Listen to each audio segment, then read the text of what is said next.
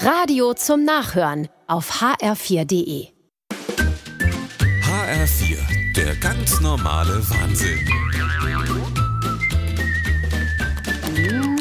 Dein Eierlikör schmeckt heute ein bisschen anders, Ulla, kann das sein?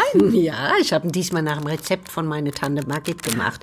Die ist kürzlich gestorben, mit 98. Die war fit bis zum Schluss. Das ist ja ein biblisches Alter, unglaublich. Ich weiß nicht, warum die so alt worden ist. Die hat eigentlich alles falsch gemacht. Wie meinst du das? Weil neulich kam ein Bericht im HR über das Geheimnis des Alters. Da sind die, die Gegenden von der Welt, wo die meisten alte Leute wohnen. Ach, da in der Kaukasus. Nein, Sizilien.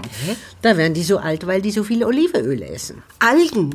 Die Insel, wo die den ganzen Tag Algen essen. Ist das nicht Sizilien? Nein, die Insel ist in Japan. Da werden die so alt wegen der Alge. Ah, Aber am ältesten werden die Leute im Kaukasus, wegen dem Käfir, gell? Babbel, man wird nicht uralt, weil man vergorene Milchbraps trinkt. Nett. Ah. Die sehen nur so alt aus, Doris, weil die in so einem rauen Klima leben. Die sehen aus wie 100, sind in Wirklichkeit aber erst 60. Was? Wie sind man da jetzt drauf gekommen? Ah ja, weil du dich gefragt hast, wieso deine Tante Margit so alt worden ist. Ach genau, die hat nie Olivenöl oder Alge gegessen und war unsozial. Kein Kinder, kein Mann. Familiäre Bindungen verlängern ja auch das Leben. Das stimmt nicht.